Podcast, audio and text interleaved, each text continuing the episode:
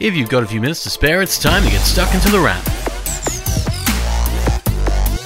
The middle of October 2021, you're tuned into The Wrap, Australia's fastest technology roundup. And with restrictions gradually easing in some of the country's most populous places, the focus may be moving from the gadgets that can make your working from home life easier to, well, everything else. And with the year beginning to wrap up, the technology for the year is almost on hyperspeed as news makes its way out. How fitting for this show, given it is called The Wrap. So let's wrap up what's going on for this week, starting with news from the Android camp, because there's some of that this week. While next week we'll see Google talk up what's coming in its next Pixel phones, that's a bit of a preview for you. We already know one aspect is Android 12, and that's coming to at least one Oppo phone this year, with more to come in the next. Oppo is the first cab off the rank to announce that it will see its take on Android 12 arrive on phones very shortly, with ColorOS 12 seeing Google's cool color theming as part of the package, as well as more privacy, better animations, and improvements to battery performance as well. Owners of the flagship X3 Pro from this year can expect it first in December, with more phones to get it in 2022. We're not sure the timetable of all the other brands, but with Oppo leading the charge here, you can expect announcements by Samsung, Motorola, Nokia, Realme, TCL, Asus, Alcatel, and the rest probably not too far behind. And while we're talking about what's coming, Apple has an announcement set for next week, and we're expecting computers and possibly some new earphones. So consider this your friendly reminder that with a few days to go before an Apple announcement, maybe just hold off on any major Apple laptop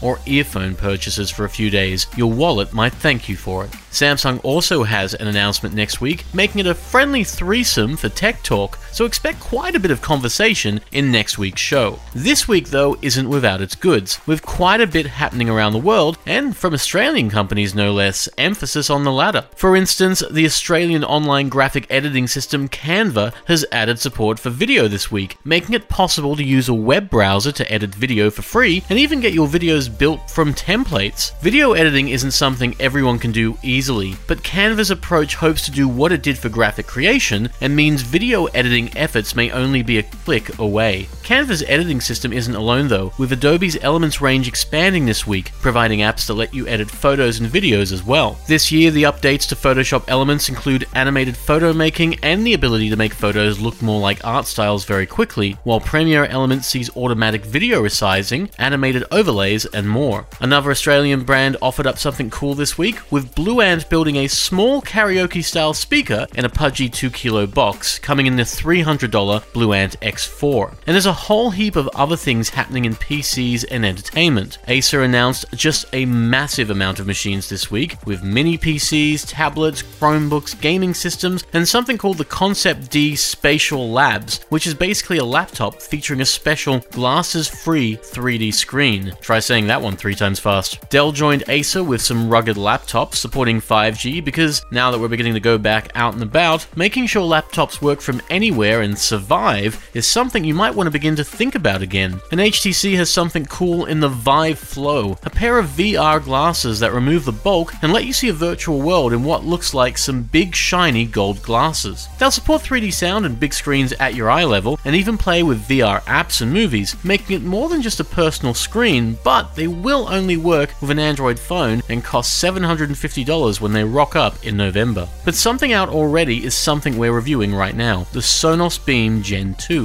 the latest take on a soundbar for your living room, which is actually kind of similar to the old one. It's been three years since we saw the first Sonos Beam, and its latest has a slightly different look but much the same technology inside, save for a new chip. That new addition means the soundbar can process Dolby Atmos 3D sound and make it sound a little like it's happening around you, even if it's only in front. Kind of. It's more of a trick for your ears using psychoacoustic sound and not really the reason you'd buy it. But even beyond that, it's a great sounding single speaker system that has a lot to offer for its $700 price. The downside might be that you can't actually upgrade it to a proper 3D sound system. So if you want that full 3D effect, you know, the bubble of 3D sound in music and movies, you might want to go full steam ahead with a proper 3D soundbar like its more expensive Sonos Arc sibling, one that fires audio up, not one that tricks you into hearing it. For now, you've been listening to The Wrap, Australia's fastest technology roundup. A new episode can be found every week at Listnr, Spotify, and Apple Podcasts. Otherwise, have a great week, and we'll see you next time on The Wrap.